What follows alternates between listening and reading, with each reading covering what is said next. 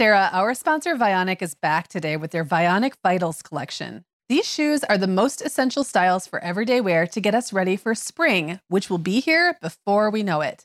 We've already talked about my Uptown loafers and Willa slip on flat and your Chardonnay heeled sandal, but this collection also includes the Walk 23 classic sneaker.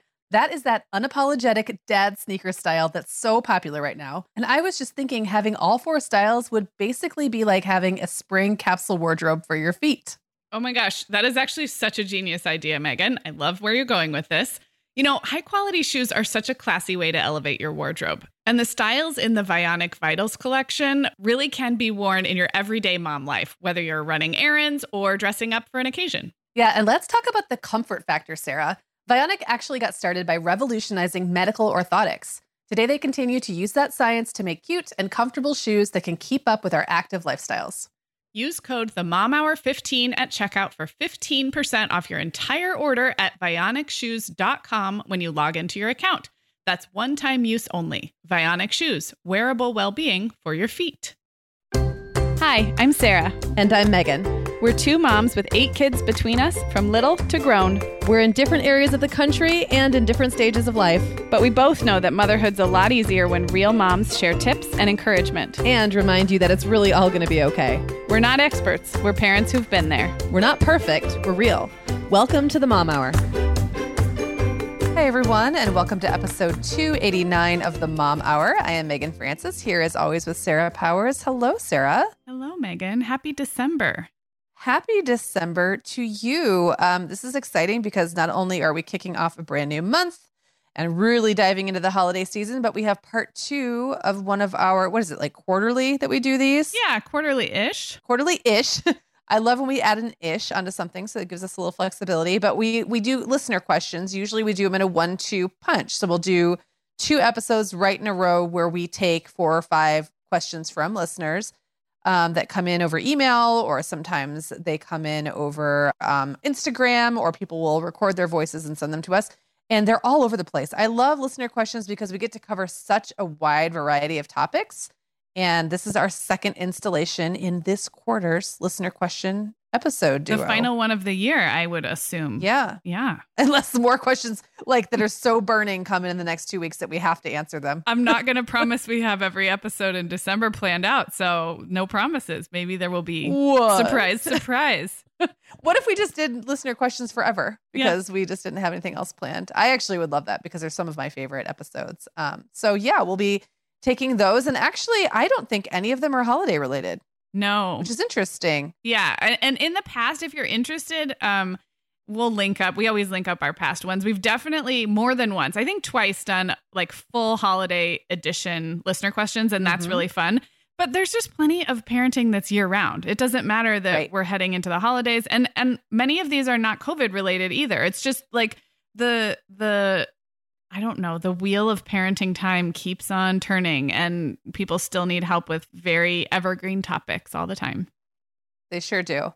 Well, before we get into those listener questions, I also wanted to mention that I am planning and actually launching today a 25 day pep talk series for moms that's going to take place on our blog, which I feel like is a little neglected. I mean, Sarah, you and I are both writers. That's what we are. That's what we, that's our background. Um, and our blog doesn't get as much love as we would like. And I think I just was looking for some way to kind of create some discipline around writing for me and also share some stuff because this is my 24th holiday as a mom. Oh my gosh. So can you believe that 24th holiday No. season? Um, because Jacob is 23, and so he when he was zero, I still had holiday with him.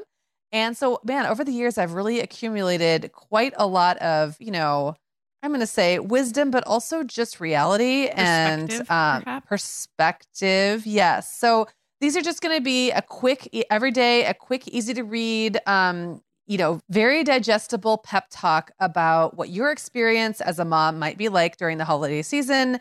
And just to kind of get you in that mood, I'm going to share some things that are going on in my house. I might share a peek at a project I'm working on, or maybe like some looks at things that have gone astray from all my best laid plans. Mhm. Um, I think it's really important that at this time of year, we all see real COVID holiday mom life happening Yeah. in real time, in real life. And I think that that can be hard to get sometimes from from Instagram and stuff. So I'm really looking forward to it. I think it's a way, just another another way to reach all you and maybe fill in some gaps between episodes. Yeah, I love this so much, and I've I've had good luck when I've stuck to some kind of a daily ritual or some kind of a countdown. I think it can be um, a way, like you said, to hold yourself accountable for documenting and writing. And I think you'll be so glad mm-hmm. that you did that during this very COVID Christmas season holiday season. Um, so we'll make sure in the show notes to link up the blog. It's just the momhour.com slash blog. I mean, it's, it's all part of our website. And then we'll try to um, find some creative ways to uh, share those blog posts on social as well. Although I hope people pop over and read them in their in their natural habitat. yes, say? me too. So look for that starting today, December 1st. Does it kick off today? Yes, it starts today. Yep. Okay. Okay, we're going to get into our questions. And actually, the very first question that I wanted to kind of spotlight is one that we keep getting mostly in our Instagram DMs, but we've got it from several of you, many of you actually, over the last few months. And it's more of a behind the scenes logistical question that I thought would be worth talking about on the show. And that is Meagan and Sarah, why can I not listen to episode one in Apple Podcasts or on Stitcher or in Spotify or anywhere? So, just um, to bring you behind the curtain a little bit, um, our podcast has been going for, we're coming up closer to six years than five. It'll be six years in March. Yeah. Um, of course, with our numbered episodes, our Tuesdays, we're on 289. So that's why you heard us say this is episode 289. But as you know, if you're a regular listener, we do interviews once a month. We do our More Than Moms. We've had lots of special bonuses and series over the years. So we actually have, I haven't looked, but it's close to 400, I think. That's what I always tell people. That sounds about Actually, right it might be more than 400. But anyway, there is a number. And the important number is there is a number. it's more than 300, and I'll tell you why that's important. Yeah. It's it's been more than 300 for quite a while, even though our our Tuesdays are at 289 because the podcast providers and the um, the podcast media hosting server people don't want your feed to get larger than 300 episodes. So they set limits. It's either it's either a provider limit um, from Apple or Spotify, or often it's a limit um, decided for you by your podcast host or one or both. But it's generally not more than 300 and so we don't have a way to have our entire archives in in the distributors anymore. And that's been probably for over a year i think. That's been the reality. But we're getting more questions about it now just because there are actually so many episodes i think over 100 mm. episodes that you can't listen to no matter which platform you choose so, good question, everyone. I have a couple of solutions for you. Um, if you like to listen on your phone rather than in a computer browser, and I think that's probably the case for many people, you can still do this.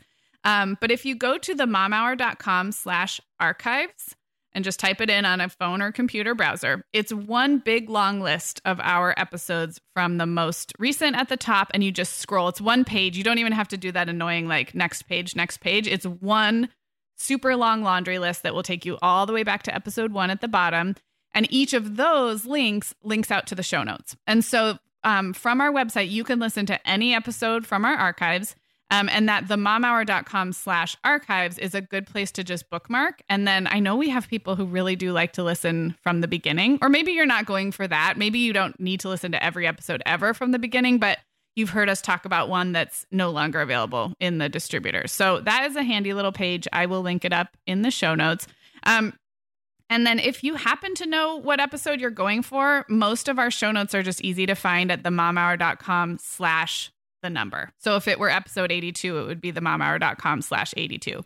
So that's kind of an easy shortcut too if you happen to know what you're looking for. But our website is it's the search functionality is pretty good the way it's organized um, people you know people compliment us on it. So you should be able to find what you're looking and all of them can be listened to from the website. There's just a little media player and you hit play. So you can listen to those earlier episodes but it's not our fault that they're not readily available it's not our fault. It's the big bad you know tech people We're that are making old, it that way. basically. But i was just i was just kind of following along with your directions sarah because you know that i can be a little tech um stubborn at times and not wanting to try new things. But i'm really I just, you know, when I did that, I skipped right to 70, page 73, which is our very first page of archives. That took me all the way back to the beginning.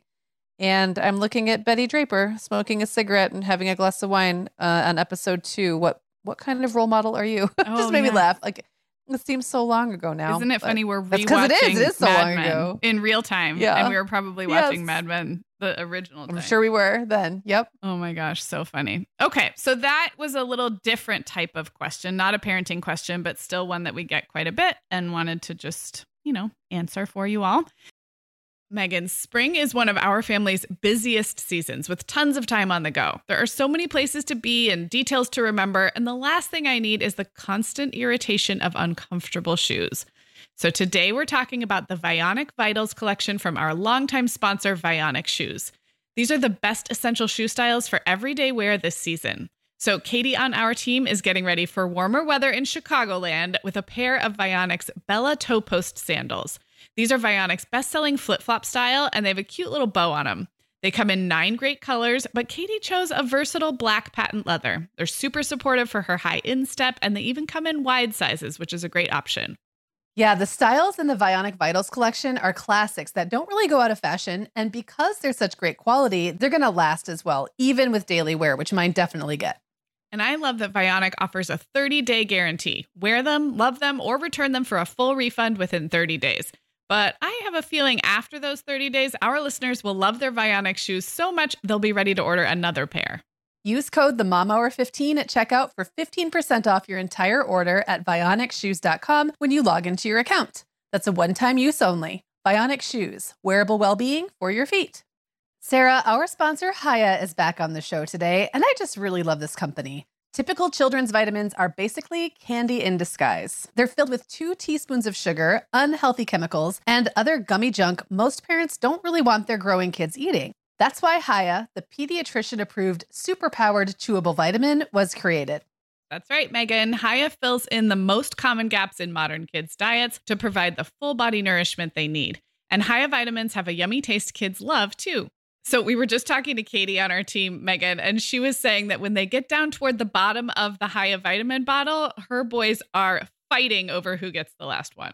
Oh, I love it. And I also love that Katie can feel good about that, right? Hiya is designed for kids of all ages and sent straight to your door. So parents never need to worry about running out. And we've worked out a special deal with Hiya for their best-selling children's vitamin. You're going to get 50% off your first order. To claim this deal, go to hiyahealth.com slash momhour. This deal is not available on their regular website. Go to H-I-Y-A-H-E-A-L-T-H dot com slash momhour and get your kids the full body nourishment they need to grow into healthy adults. Okay, so our first question comes from Laurel, and I think this is something like every mom almost, unless you live off the grid somewhere so much that you don't even know that we're in a pandemic. Um, we can all relate. So here's her question. My four and a half year old has unfortunately gotten used to more screen time in the pandemic. Sometimes I worry he's obsessed and I'm not regulating things well enough. How do you keep them interested in other things? Well, yes, Laurel, you are every mom. So I think that's part of what we try to do here in these listener questions is just let you know that you're not alone. And especially in the pandemic year, I think screens are really tricky because I, for one, don't want any mom to feel guilty for using video games, iPads, TV shows, movies as a as a survival strategy. We're talking about moms are working from home while their small children are climbing all over them. Like these are not normal Yes. times.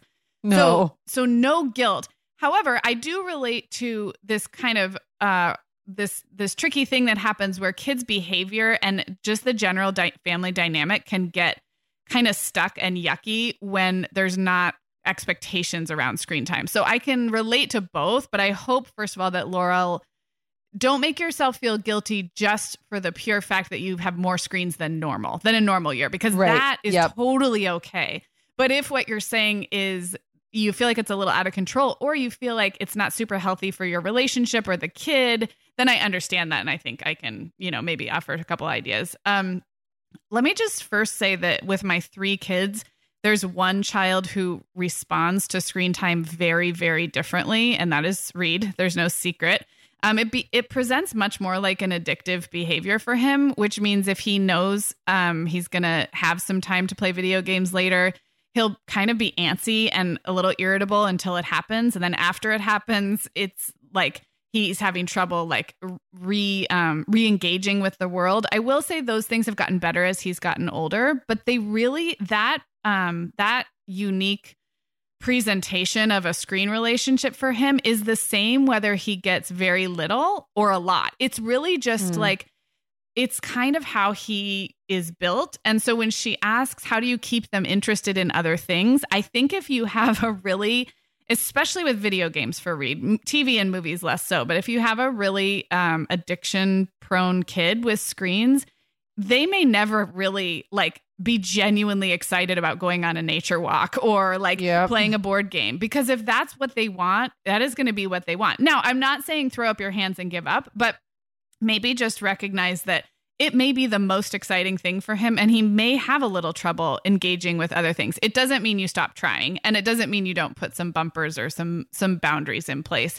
I guess the like I could probably talk for a long time, but the single biggest thing that has helped our family is very clear expectations for when when the video gaming can happen um, and how much time there will be. And I know, Meagan, that you have spoken very eloquently on why a more flexible approach has worked for you guys. So this is not the only way, but for my kid, knowing when and how much um, has been really helpful and i can i can tailor that to suit my own needs as a mom so even this we're recording this thanksgiving week and i knew my kids would be asking like are we can we be on our ipads during thanksgiving week because they don't have school and so I just set Thanksgiving week rules. They're not the same rules as last week or when we're in school. And when we're on, you know, summer vacation, it usually looks different. But um, my kids really benefit from knowing what to expect. And then, um, and then with me sticking to it. And the sticking to it obviously is really hard when you have little kids and they're asking one more show, one more time, 10 more minutes.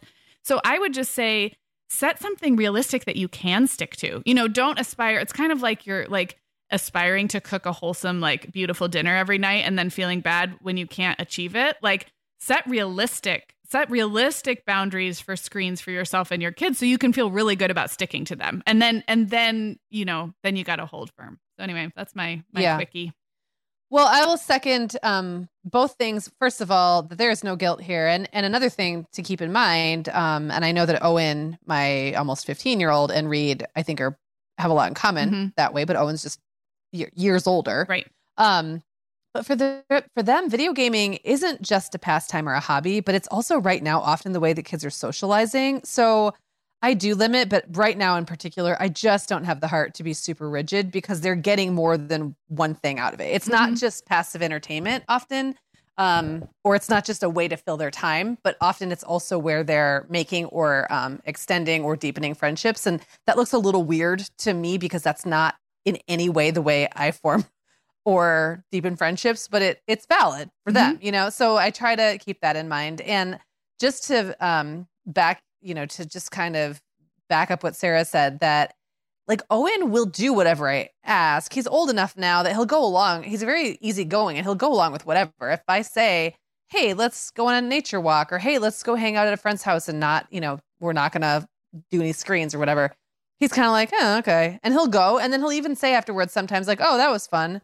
But he still wants to get right back on the game. It's right. not that, that like the, the, the link to the game was not broken during that time. He didn't learn to prefer trees. Right. He just, ex- he just accept, he accepted the trees. Uh-huh. Like on our camping trips, like he accepts that for a week, there won't be any video gaming and maybe he'll get a little bit of like a couple bars on his phone and he can play some dumb phone game or something, maybe for like an hour at night in the tent. I mean, it's always funny to watch him try to make that happen. when I'm like, okay, it's time you get on your phone, and he's like going through all these like gymnastics trying to find signal, and it, but he still he'd still rather be gaming. Yeah, he's okay with trees, but yeah. you know he still wants the games. Yeah. Um. So I think that is very true too. And then to your point, Sarah, you're right that I've always taken well. I've lately taken a more relaxed approach where I'm more about protecting time that I don't want screens than I am saying when the screens are okay. So it's kind of like mm-hmm. a backward approach. Yeah. But I think for younger kids, that can be really difficult because part of the agreement that goes along with that, like what the acceptance has to be on the kids. Um, so for the kid, they have to accept that I'm going to not really say when you can use the screen or when you can be on the game. I'm going to say when you can't, and the window is going to be relatively short. But that means that if something comes up that I feel is more important, Mm-hmm. that supersedes the game or the Mhm. screen. And for a 14 year old, that that works because they're old enough. They have enough experience to know that when they get home later, they'll still get to play, Yeah. or that maybe t- the next day I'll give them a little more time or whatever. Like, but a kid who's younger, a seven year old or a four year old, they Mhm. they're not going to. Nec- they're going to be like, "What do you mean I can't play? This is the time you said Right. Was okay. And then if you change it, so I would almost at that age be more in favor, especially if it's a super tech obsessed kid, with being more clear about when they can and not just when they can't. And Yep. I, I just think that's something that they can grow into the approach I have. But at four, it probably wouldn't have worked for either of my really internet Yeah. kind of addicted kids. Yeah. A validation and a caveat, I suppose. Yeah, no, I think that's huge. And four and a half is still really young. I was thinking about Reed back in those days, and I did notice a correlation between the time spent on a screen and then almost this Ill- inability to play by himself or to or to even play with his sisters or to like find enjoyment in life. And again, that's like an addict's like an addiction hallmark, I think. Like he couldn't find meaning and joy in other things when he was really wrapped up in a game. So um that I feel like has gotten better with age. Like he now can step away and and trust that there are other fun things in life and he will be okay till he gets his next fix to use the analogy. So Yep. Okay. What's up next? Okay, this is a fun one. Elise said, Help me. She said in all capital letters, Help me with my kids' socks. I have never yet in my five years of motherhood been able to pair up all of the tiny socks that come out of the dryer, I assume. I, I'm pretty sure they all go in, but what happens in there? Tips on keeping them together or some type of system so I am not constantly overrun by socks with no mates. Meagan, why do I feel like you have much to say Oh about this? well, five Okay. kids. Hashtag five kids.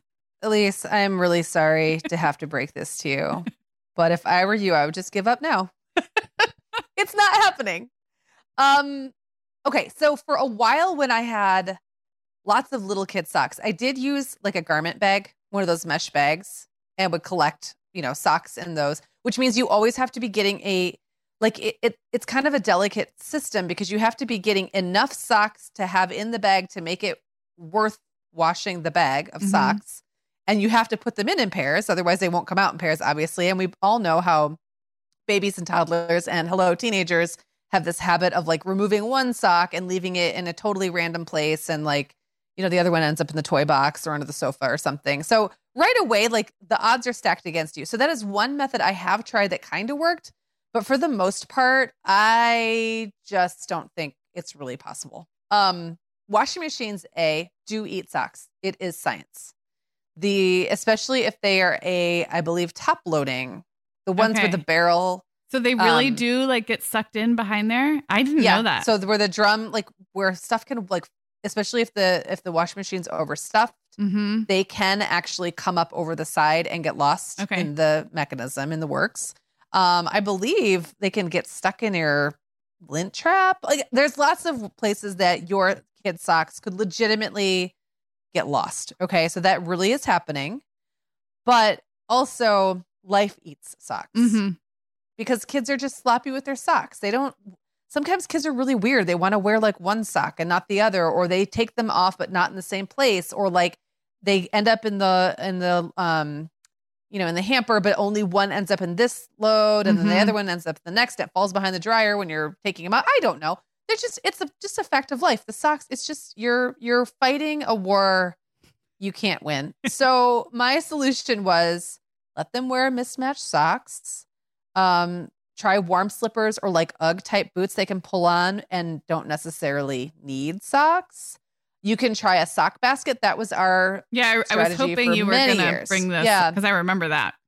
we just had one basket where literally all socks went and then kids had to come down and we would do a little maintenance like some sock basket grooming. I'd go through and remove the ones with holes and throw those out and try to kind of like the ones that were really obviously pairs i'd pair those up. But that's kind of where all the orphan socks would go. And kids would just kind of come dig out. I, it, that kind of made it not my job. It wasn't my responsibility to keep track of socks pairs. But then oftentimes they don't care and they'll just wear mismatched socks. The the problem with that is that then they would sometimes pilfer other kids' Yeah. socks, and then that kid couldn't make pairs either. So it's not a perfect system, but it worked for me for years. I just really kind of accepted that mismatched and lost socks will be like the bane of my existence for Yeah, just like it it was my motherly existence was tainted. radical acceptance.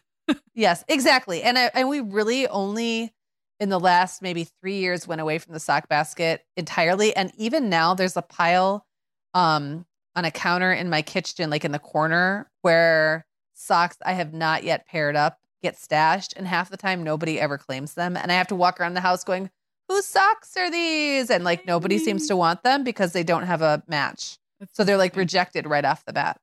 So I don't know, Sarah. You probably have a, a better actual no, system than I me, have but no. Oh. This one was all you because remember. So I lived for the first six years of motherhood. I lived in Arizona, where you need socks for seriously like two months max, and even then, if your kids can wear some kind of UGG situation or maybe a sneaker that they don't need socks with, like you really barely wear socks for at ever Yeah. there. And then California is a little cooler and you know a little more temperate, I guess, and as my kids got more into elementary school, they would wear socks with sneakers because more because they wore more like athletic shoes that they wanted socks with. So I did not have a good system. The only thing I might add is buying all of the same socks for each kid. So like my Mhm. 3-year-old is going to have all of this one, you know, Hanes from Target or whatever you decide. Get rid of the rest of their socks, but then make sure that the next kid has a like a very uh like immediately recognizably different type of sock. If you wanted to go into some kind of a system, um, because it, when you're dealing with piles and piles of laundry, then I think that's just helpful too, especially if your kids go through a phase where they're similar in size, but not totally the same size. And it's real easy to like the white and gray look so similar. And then you line them up and one is just Yes. like 10% bigger than the other. That would drive me bonkers because I think for some reason it would bug me if one kid was always wearing two small socks. The, the mismatching Yeah, doesn't yep. bother me, but like the size mixing. So if you're in that situation, I would just go to your cheapest sock provider and get a big bag and have one kid have the kind that have the gray toes and the other kids like has stripes up the side or whatever whatever it is, but make them noticeably different. That's the only thing I was going to offer. I think the rest of what you said is great, and mostly it's about radical acceptance. So it is. And that remind but your but your comment actually reminded me that for a long time, I'm gonna say three or four years, our solution for the three oldest boys was we bought those, I believe they're gold toe hmm there's like they have a like a gold stripe and i believe the smallest had one stripe the next size up had two and the biggest size had three and that worked really really Mm. well until the kids feet were growing at different paces so it's kind of like hand me downs work really really well when your kids are like stair steps Yeah. until one decides to have a growth spurt and no longer fits the stair step or until you know one growing slows down and then they're not passing stuff down so that that sock system did work for a while but you can sometimes find socks that look very similar so that it's not because it does get kind of confusing like if one kid is wearing crew and the other kid's wearing ankle but they sort of look ish the same just like you were saying with Yeah. white and gray Yeah. being sort of similar it's like there has to be some there has to be something the kid can recognize too Yep. um, so every- they can take some yeah, ownership. so everybody can know. But honestly, your sock basket and having kids come claim their own could actually work for so many families. I know you said it wasn't a perfect system, but think about the way like hats and gloves and other like masks these days. Like, Mhm. and why not have a communal basket for socks, especially if the kids can recognize their own and put on their own? So I'm thinking your three to seven year olds, maybe yeah um, who don't care about all their stuff being in their room. And I, I think that's actually a great idea. Like a bin or a basket, you never have to fold them or match them. You just throw them in there. And if they know which ones are theirs, and they that could be a great job to give a kid. Go get your own socks and put them on your feet. And that is a lot less sorting and matching and laundry for mom. So I like that idea. it wasn't perfect but it did take almost all the work away from me and Right. so it worked for a really long time yeah I love it. well should we go to the next question Yeah. Okay. This one comes from Lauren. Um, Lauren says, I would love to hear how you handled competing needs amongst your children, where tending to one child's need takes away from the others. For example, today I took my one and three year old to an activity. The poor three year old who needed an outlet for his energy was having a blast, but the one year old was having meltdown after meltdown. I tried all the mom tricks in the book, taking her out, etc., etc., but she screamed, so we had to leave early. And Lauren says, My poor three year old was so disappointed and I felt terrible.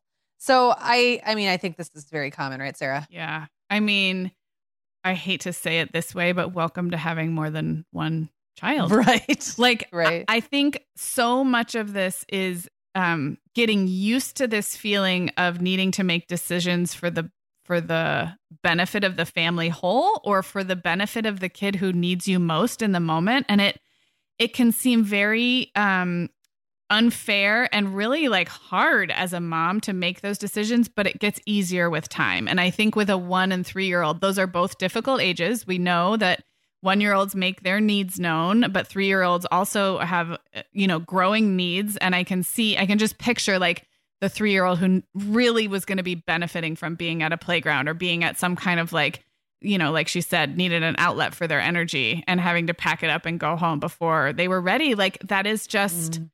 Kind of quintessential like motherhood of many children and when you add three four five um i don't imagine that it ever gets like I don't think there's a system for this is what I'm trying to say. I don't think there's a system for making sure each kid gets what they need in equal proportion, but I think what you become is a little more confident as a mom that they're going to be okay even if you have to choose one kid over the other in that moment. Yeah. You're not choosing one kid Right. over the other in your in Forever. your forever Yeah. or in your love but you are having to make real time on the spot decisions for the for the sanity of yourself and the benefit of the whole family the family unit that will sometimes feel unfair and what's interesting is i can see that so my kids are now 12 10 and 7 and and we're in you know month 9 of a pandemic and i can i could list 15 different ways where i have to kind of like give somebody the short end of the stick because I either there's not enough of me to go around or family harmony has to take precedence. So I, I feel like this is a non-answer, Yeah. but the answer is you're doing a great job and the kids will be all right. And part of being in a multi-kid family over time is understanding that there's always a little bit of a trade-off. And if those trade-offs are done with love and with a general eye toward fairness, um, then I think you're just doing a great job. It's just going to be okay. That was like the most non-answer. Yeah. Meagan, help me. No, I think that that was actually the answer. And what came to mind when you were talking, Sarah, you know, that you sometimes have to choose one child, the immediate need or whatever it is, that the age of that they have, or the need is stronger or whatever. And sometimes you have to choose yourself. And Mhm. like you have to choose the path of least resistance for you too. So it's like there's not just the one year old and the three year old whose needs are at odds, but it's also mom and maybe dad and maybe like other siblings. I know that we've talked about this before this tension between parenting for the unit, for the Mhm. whole, right? For the family's good, and parenting for the one who in that moment seems to have the higher need. And I just, it doesn't go away. Um, it looks a little different when they're, say, 13 and 11 um, or 23 and 21 than it does when they're one and three, but it never really goes away. And it's so dependent on the situation. And I really do believe it does all even out in the end. And that doesn't always look like 50 50 or 30 33, you know, Right. 33 33 33, Right. or however many number of kids you have 25 25 25 25. Yeah. It doesn't always look that way. It's like every kid gets 100% when like when you can give it. I, I don't really know if that makes sense, but they're all getting your best, but sometimes that means you have to make decisions in the moment. Yeah. And um it sometimes takes a long time for that balance to feel like it's starting to even out. And sometimes you can look back, I can look back now and realize there were kids that of mine who were just squeakier wheels. They Mhm. just got more grease. They, they just Yeah. did. And there's really not much I can do about it now. Uh, You know what I mean? Like it's Mhm. not um I can't judge myself for it. I can't judge the kid for it. I don't think they judge each other for it. It's like personalities and needs and all those things. They just are what they are. So, you know, choose choose the the kid that has the the more acute need in the moment without feeling bad, but but choose yourself too. I Um, love that. yeah. I think that's so important. I was going to say if um I, I think anytime we feel in a pattern that feels unhealthy, and that could be, we've talked a lot about like the pattern might be you're not getting enough time on your own, or you're not getting enough time with your spouse. Or in this case, it might be that the one year old is the squeakier wheel and it feels to you like it's like it's a repeated pattern and it feels out of balance. I, I don't think it's a bad idea to just kind of brainstorm with your co parent, like, you know, when the kids are in bed one night and be like, you know, older kid is just not getting enough um, you know, enough one-on-one time or enough physical outlet time. And then brainstorm ways to build that into your schedule. I think you can do that proactively without having it, without beating yourself up. It's like, "Oh my gosh, I've been such a terrible mother." Like this, that, and the right. other thing happened. But I, I don't think it's a bad thing. I'm thinking of almost like you have like quarterly reviews or quarterly parent teacher conferences, like a quarterly check in where you think, what does what is this kid's kind of need that maybe isn't being met right now? And I know for my older kids, sometimes it's social, and I'm thinking, oh my gosh, you know, my my 12 year old isn't getting enough opportunities socially right now. What could I do? Um, to kind of grease that wheel a little bit for her. And that can be done, I think, with a lot of compassion for yourself so that it's not it's not about righting the wrong that happened at the playground that one time right, but it's more right. about like what's what is the overall um, social emotional health of each kid right now and what what might we do in the next few months to make sure everybody's needs are getting met so i think maybe it's a very subtle mindset shift but i think you can you can recalibrate but do it with compassion for yourself mm-hmm. yeah. yeah okay love that this episode is sponsored by Olive and June. And Sarah, I am just so grateful that I have mastered the art of doing my nails at home. When I look down at my cute manicure, I feel a little more pulled together, no matter how crazy life is at the moment. Thankfully, Olive and June's Mani system makes it so easy and affordable to make Mani time a regular part of my weekly routine. Well, I know the feeling, Meagan. And I think it's so fun that with Olive and June, you get to customize your Mani system with your choice of six polishes, plus their top coat is included. So, Katie on our team says that she has lately been layering some of their iridescent colors over their gel like polishes, and the final result looks super shimmery and pretty. I might have to try that this spring. Yeah, and Olive and June press ons are another cool option. They look so real, and I think it would be a great way to test out another nail shape. A long almond shape is popular right now, and I'm kind of curious what that would look like on me. Okay, well, keep me posted on that one. Listeners, visit oliveandjune.com slash the mom hour for 20% off your first Mani system. That's O-L-I-V-E-A-N-D-J-U-N-E dot com slash T-H-E-M-O-M-H-O-U-R for 20% off your first Mani system. Across America, BP supports more than 275,000 jobs to keep energy flowing. Jobs like building grid-scale solar energy in Ohio and producing gas with fewer operational emissions in Texas. It's and, not or. See what doing both means for energy nationwide at bp.com slash investing in America. Right, we are back with what is quite possibly the question of the season from Allison. And Allison says, I'm looking for ways to let my kids, ages one and a half and six, be physical and get out some energy indoors this winter in a small house. It's going to be a long winter. And then the emoji that everyone relates to, that like gritted teeth grimace. Yes. Yes. Emoji. like it's not a frown. It's not a smile. It's just no, like, it's a, like, oh, here we go. Uh, brace yourself. Yes. Yeah.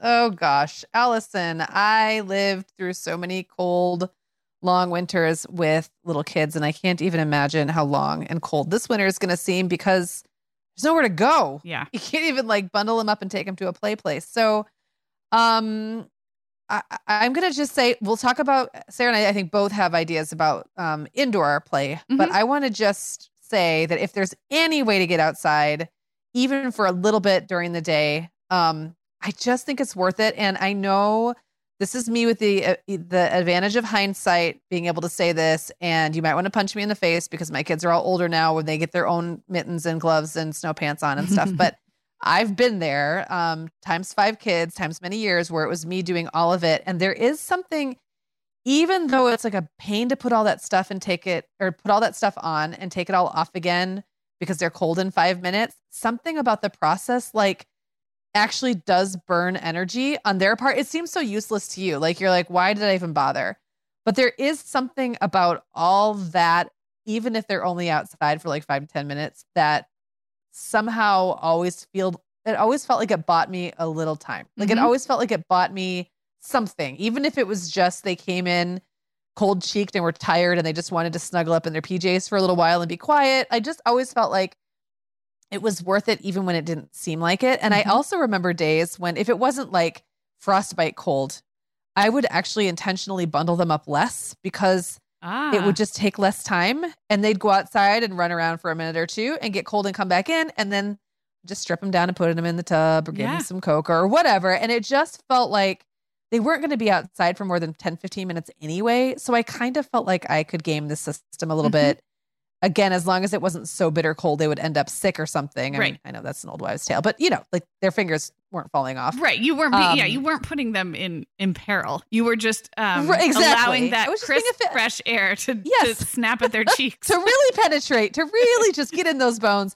And it was efficient because I knew that it had to be a certain kind of day for the snow pants to even be worth the effort. Right. Because by the time I put them on, you know, they were like ah, coming off again. So, um, yeah. And I know, Sarah, you're going to talk about structuring indoor time. I will just say, and I know we've talked about all these things probably before, but some of the things that we came back to again and again when my kids were little were um, those mats that connect like jigsaw puzzles that kids can like yeah. tumble and play on. And Mm-hmm. sometimes they have like a car, like roads. Like sometimes there's like they double as a play mat Yep. um, and have some kind of a scene on them. And sometimes they're just like gymnastics mats.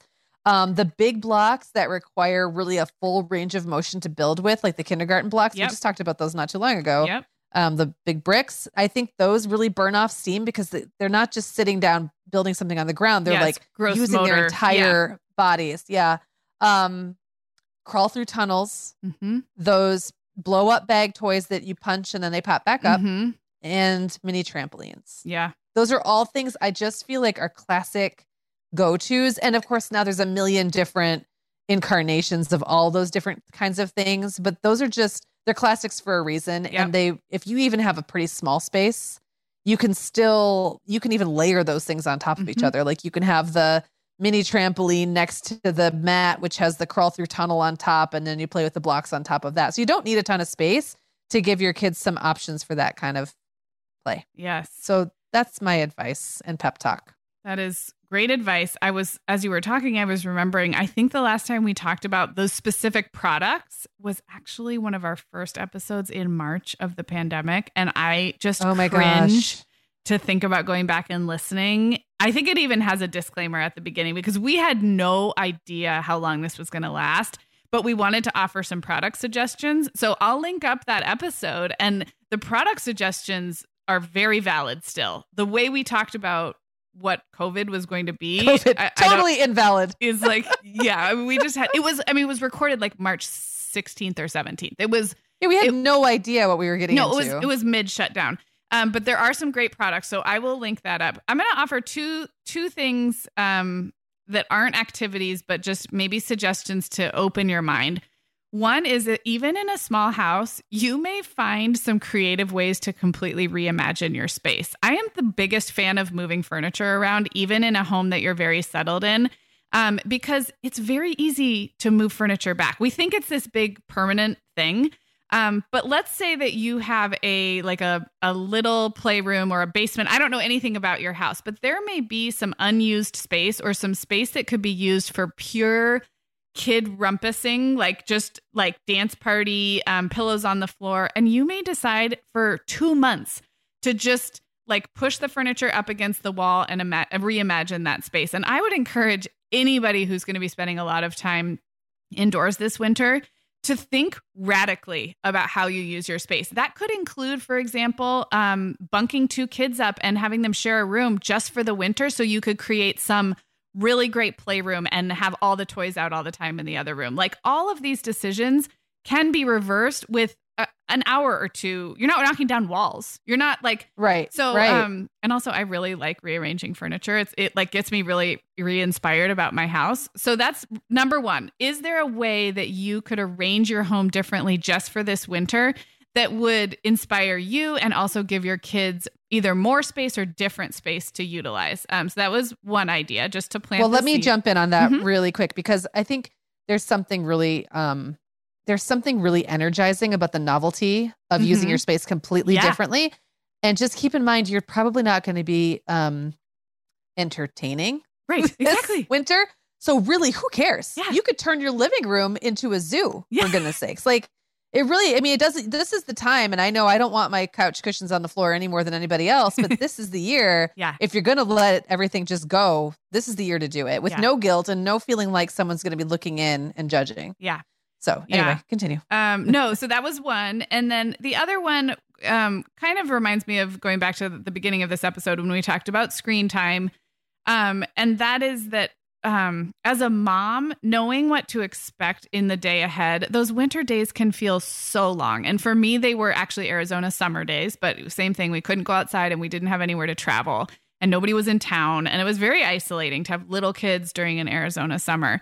So I think as a mom of a one and a half and six year old, I would really try to give myself a schedule sounds so harsh and so rigid, but give myself some rituals and some touch points in the day that I knew I could um, stick with and that would bring me a little bit of joy. And then layer on top of that the kids' need for being wild and and having um, having a dance party inside or doing that put the snow pants on and go outside so every time we talk about calendar planning and um, time blocking meagan we talk about like putting the rocks the rocks in your schedule first so the rocks are the non-negotiables and maybe for that big ones. yeah the big Yep. ones so the one and a half year old probably has a nap so that's a rock right that you know is going to happen after lunch every day. Um maybe like maybe they get some screen time. Maybe they get their show at four o'clock and that's a rock because they can expect it every day and you can expect it. Um and then maybe you kind of like sketch in there what to do each each day for that physical activity. And i know every time i talk about this it sounds like i'm being really scheduley and and rigid but really as when you wake up as a mom and you have this unending winter stretched in front of you for me it's much more of a relief to know what what i'm going to do each day. And it's motivating. If you're having a blah day and you know like yep today's the day we said we were going to watch one of those like kid yoga videos together so it's time for that let's do it it, ju- it gives you something to kind of anchor to when time has no meaning so that's the other thing i'd offer Re- Right. rearrange your furniture and put yourself on some kind of a feel good rhythm or schedule that you feel like that that you feel like supports you not that ties you to anything you don't want to do Oh, love it. And I hope that has been helpful. yeah So this next one is um this is a big question and I know this is something both um Sarah you and I have gone through although it's been more recent with you. So I'll read Sylvia's question. She says recently we lost my father-in-law. This is one of the first deaths we've been through as a family and it's shaken us as parents.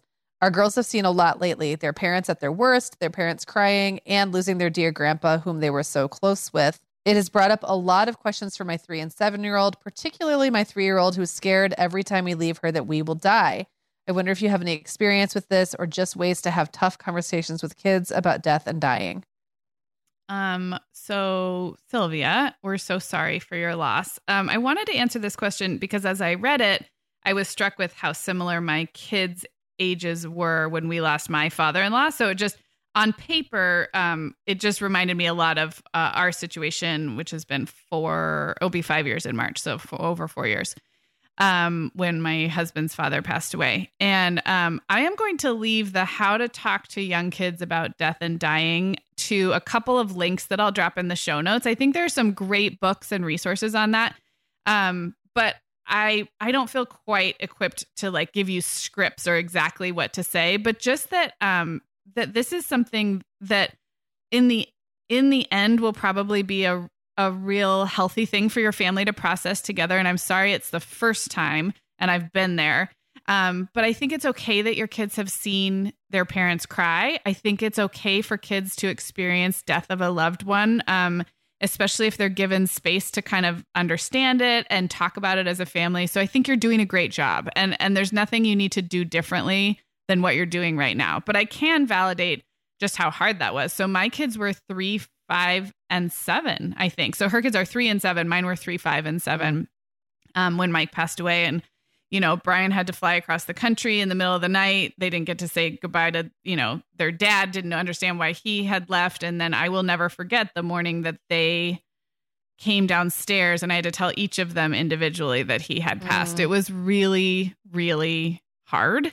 Um, but like I said, I think you're doing the right thing by allowing them to to grieve and mourn with you and um allowing them to be sad and ask their own questions. Um so I mostly just wanted to to kind of talk about this question because you're not alone and you're doing a great job. And I will link up some specific, more of the like, what would the psychologist say resources in the show notes. But just know that their questions are natural and normal. And however you answer them is is okay. You're doing a great job. Yeah. I mean, I've been through um several family deaths with small kids, and I just second everything Sarah said. Like what they're seeing is natural and normal and mm-hmm. it's part of the process. And better than if you were trying to like lock it away from them, I think, or and we all shelter our kids to some degree. Yeah. There is something they're learning from watching you and and they're learning that this is really hard for you and that you're and that you're human um and that you have emotions and that you grieve and um those are just all those are just all really normal things. So we're really sorry. Um, and I agree that like I, I, would love for the actual experts to talk about how to answer those questions. Um, about how to talk with kids about death because it's it's one of those things that's like surprisingly simple yet really really hard but but simpler than you think. It's, it's very tied to your faith tradition as well. And so it's yeah. really going to depend on what you what you believe about what happens when we die. Um, in terms of reassuring your your three year old. A three year old is pretty young. Um, and I think you can continue to reassure that mommy and daddy will be back. Um, I've always tried to hesitate to not say mommy and daddy are never going to die because that's, of course, not true. But you can pretty safely reassure your three year old that mommy and daddy are coming back in one hour. Um, you don't right. need to worry about us dying today. That's not something you need to worry about. And we'll give you some more language um, in the show notes. I thought I thought I would share too that five years later, um, we just talk about my father in law all the time. Like we still talk about him. He was a huge, larger than life personality. Um, so there's so many stories about him, and um, he's just very much a part of our family culture. Um, we're recording this the day before Thanksgiving, and he was like the sh- the chef in the family, and loved food and loved talking about food. And so um, if it gives you any something to look forward to, you know, my older two kids who were five and seven, they have real memories of spending time with Papa. Violet, who was three, and she was a new three actually. She had just turned three, so it's pretty young. Um, she, I think, has kind of fuzzy memories, but lots of uh, pictures, like actual photos that we've taken, um, and and just like has absorbed the stories about him. So I think it's a. I mean, you have a huge opportunity to continue to keep him part of your family storytelling and family culture. And just what a way to honor honor anybody's legacy is to keep them front of mind keep them and not in a sad way um but just like he is very much a presence in our lives. If that if that helps you think about what things might be like in 5 years. Yeah. Yeah. Agreed um, okay, so final question, and this one comes from Katie. So she says, What were some of your kids' favorite holiday gifts or toys in the toddler slash elementary slash preteen slash teen years? That is all of the years. all of the years. And then I think the second part, which is probably what we're going to talk more about, is did any of your kids ask for the weirdest stuff? For example, her sister once asked for a bag of candy and a child sized rocking chair randomly. I so, think that sounds like an amazing gift. I want that. I know, right? so, yeah. Meagan, I don't know if you want to start with this one. It, in first of all, in terms of the question, what were our kids' favorite holiday gifts in every age and stage of their lives? I don't think we have time for that today. And we've done gift guide episodes no. in the past, but I do like thinking about what are some of the more random things our kids have asked for. Yeah, so I could just have a couple that I remember, and this is one of those. What I bet you, you know, in an hour, I'm going to remember 17 more. Oh, but, totally. Um, I remember this period, and this would have been like when my oldest were like eight and 10 ish, something like that, like it, maybe like in the eight to 12 range. Um, they all started getting obsessed with the as seen on TV stuff. Mm-hmm. So the the things, and you know, they those things get sold year after year after year. So they never they don't go away. Um, I definitely remember the chocolate fountain. Oh yeah, huge on the list, and um, tap lights. I thought was very interesting. You know, they're just lights. Yeah, you just you, you tap just them and they they're like little on. circle, like little discs. Yeah, they're like of? little circle lights. Yeah. And I remember the as the commercial or the infomercial would have them like lining someone's driveway. Right. Yes. Or they'd have them like as a night instead of a night light. So mm-hmm. you go mm-hmm. in the bathroom and there's a tap light and you just turn it on. and I remember always being like, "You guys want lights?" I mean, and they were little. like that sounds fun to you. Um, then as that time went on, the littler kids started asking for stuff that was even more like even more improbable, like the ShamWow. And I kind of ex- I kind of started to think that maybe the older kids were like putting the younger ones up to it Mm-hmm. and and telling them to put it on their list because they wanted it. But I don't know. I, I don't remember if my kids got literally any of those things. I I think actually William might have gotten a tap light when he was like four. just I never got the chocolate fountain. That just looked like a disaster waiting to happen. Um, and I'm sure there were more of those, but that was probably the weirdest thing. Other than that, like I can't think of anything super weird. It was just like a series of weird things that weren't really kid appropriate in Right. any way. Well, as seen on Yeah. TV, it's pretty good marketing. I mean, they have pretty, they have, Yeah. they, they've got their commercials down, so that's really funny. Um, so one very random thing that two out of my three kids did this, and that was when they were about three or four years old. They all had their loveys, like their little blankies, and they were all those kind that you see a lot nowadays, where it's like a little animal head, but the rest is kind of like a square blanket, you know. Um, and two out of my three kids decided to ask Santa for a very specific replacement lovey, like either one that they'd lost or that was loved in the same like unique manner, which is sort of very difficult for Santa to deliver on because a well-worn lovey is a well-worn lovey for a reason. Right. Like it's not um the elves can't make that. It is made that way by the child who loves it. So I know with Allegra in particular, she used to wear the corners. She called the corners hands because it was like the little lamb had these little folded corner Oh. hands. And she Yeah. wanted, I think she wanted a night night with this like with no hands or something. It had something to do with the way she had worn down her first lovey. She wanted another one just like that. And so Santa had to do his best to procure an identical lovey, which is hard enough in and of itself. But then Santa had to leave a note saying, you know, part of why your lovey got this way is because you loved it, so it's not going to look exactly the same. And then another of my kids asked for uh, it was a different situation, but in both cases they were asking Santa to produce basically the impossible, which was like a Mm. lovey that was exactly like the one that either they had or they had lost or whatever. So that was challenging for Santa. Um, that came to mind. Um, and then one gift that um, I, I just feel like I want to talk about this gift because I feel really proud of it. But this was last year, and Violet. So two years ago, Violet asked for a guitar, an electric guitar.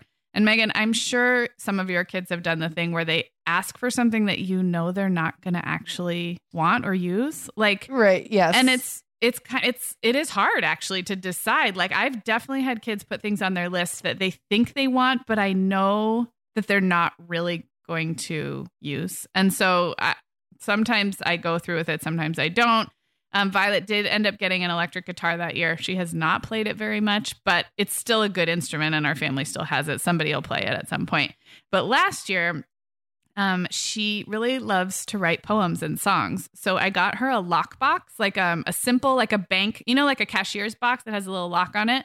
Um, Mhm. And I took there. This one didn't have a cash tray, or I took out the cash tray. So it's basically like a big black box with a lock and key. I bought a really pretty keychain for the key, and in it I put nice pens and journals and um a little recording, a little um recording device, like where like a little dictaphone, basically, where you can record yourself. So I built her a songwriting kit that she could lock up because she's very private when she writes songs and poems. She doesn't want anybody to read them.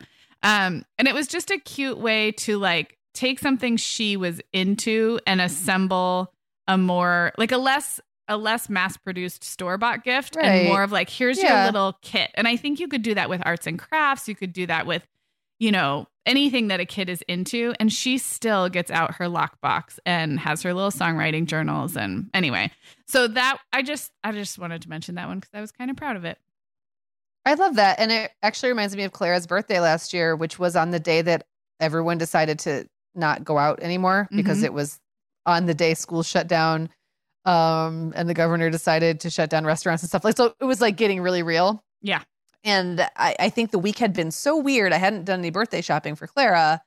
Um, and I was just intending to like run out to a big store and get her some stuff. And then I felt really weird doing that. Remember how like it was suddenly went from life was kind of normal to like, am I allowed to leave my house Yeah. feeling? Yeah. And like we hadn't been told to stay in place yet, but it it just felt really strange. So I went to CVS and I got her like a cute little box. I don't even remember what it was now. And I just filled it with, you know, she was turning 11. So I filled it with um like skincare and lip balms and masks and it was became like her little beauty kit and oh, I, I love that. assembled it it you know for like it like 15 minutes Right. at CVS and she loved it. yeah. It was as though I had basically it was like I'd gone to Sephora or something Mhm. and it was just you know just whatever they had. So sometimes like grouping like with like Yes. and making like a little like a little prize box out of it, especially for kids of a certain age, I just think has so much like so much power. Yeah. There's something really special feeling about that. Yes. Yep. Yeah, I love that. Yeah. And I think yeah, I think that could work. I think beauty or um dress up type stuff. Oh, a dress up like another a dress up kit with like purse old purses and scarves and hats for Yep. kids into dress up. That would be another one where you could assemble it yourself, but really the lasting power of that, like the amount of time they'll play with it and having your own box of something or chest full of something is just very special as a kid. So I love that. Yeah. We still like that as grown-ups. Yeah, So that's true. That's yeah. true. We Yeah. we subscribe to, to get things We like that in the to them. mail. yes. Exactly. Exactly. I love it. Um, well, this was really fun. Thanks to everybody who left those um, questions on our Instagram. It's fun to see the different kinds of questions we get when we post the call for questions there. Um, you can always email us your questions. We're hello at themomhour.com. That's probably the safest bet for getting your questions in because Instagram um, DMs and comments have a way of getting lost. But we will be doing this again in another three months or so ish. And we always um, we we keep all your questions as you send them in. So don't hesitate to send us an email with a question, and we'll take a look and consider it for next time. Yeah. And then later this week, we've got a voices interview coming up and a More Than Mom episode on Sunday. So you've got an episode packed week to enjoy. Hope you enjoy that, and we'll talk to you soon. The Mom Hour is brought to you by partners like Chatbooks. Chatbooks makes it beyond easy to create beautiful photo books by importing your digital photos from anywhere Instagram, Facebook, Google Photos, or directly from your phone. The books come in a variety of sizes with beautiful cover options and binding styles to choose from, and they start at just $15. Plus, we have a great deal just for our listeners. Use code the Mom Hour 20 to save 20% off your purchase. Just download the Chatbooks app and use code the Mom Hour 20 to save 20%. Hey everyone, we have a favor to ask. If you are an Apple Podcasts user, can you check really quickly to make sure you're still following the Mom Hour? Apple did one of their big software updates recently, and it changed a bunch of things about how you get the podcasts you're subscribed to. If Apple Podcasts is your podcast app of choice, all you have to do is find your way to our show page and then click the little plus sign or follow in the top right corner. Thanks so much.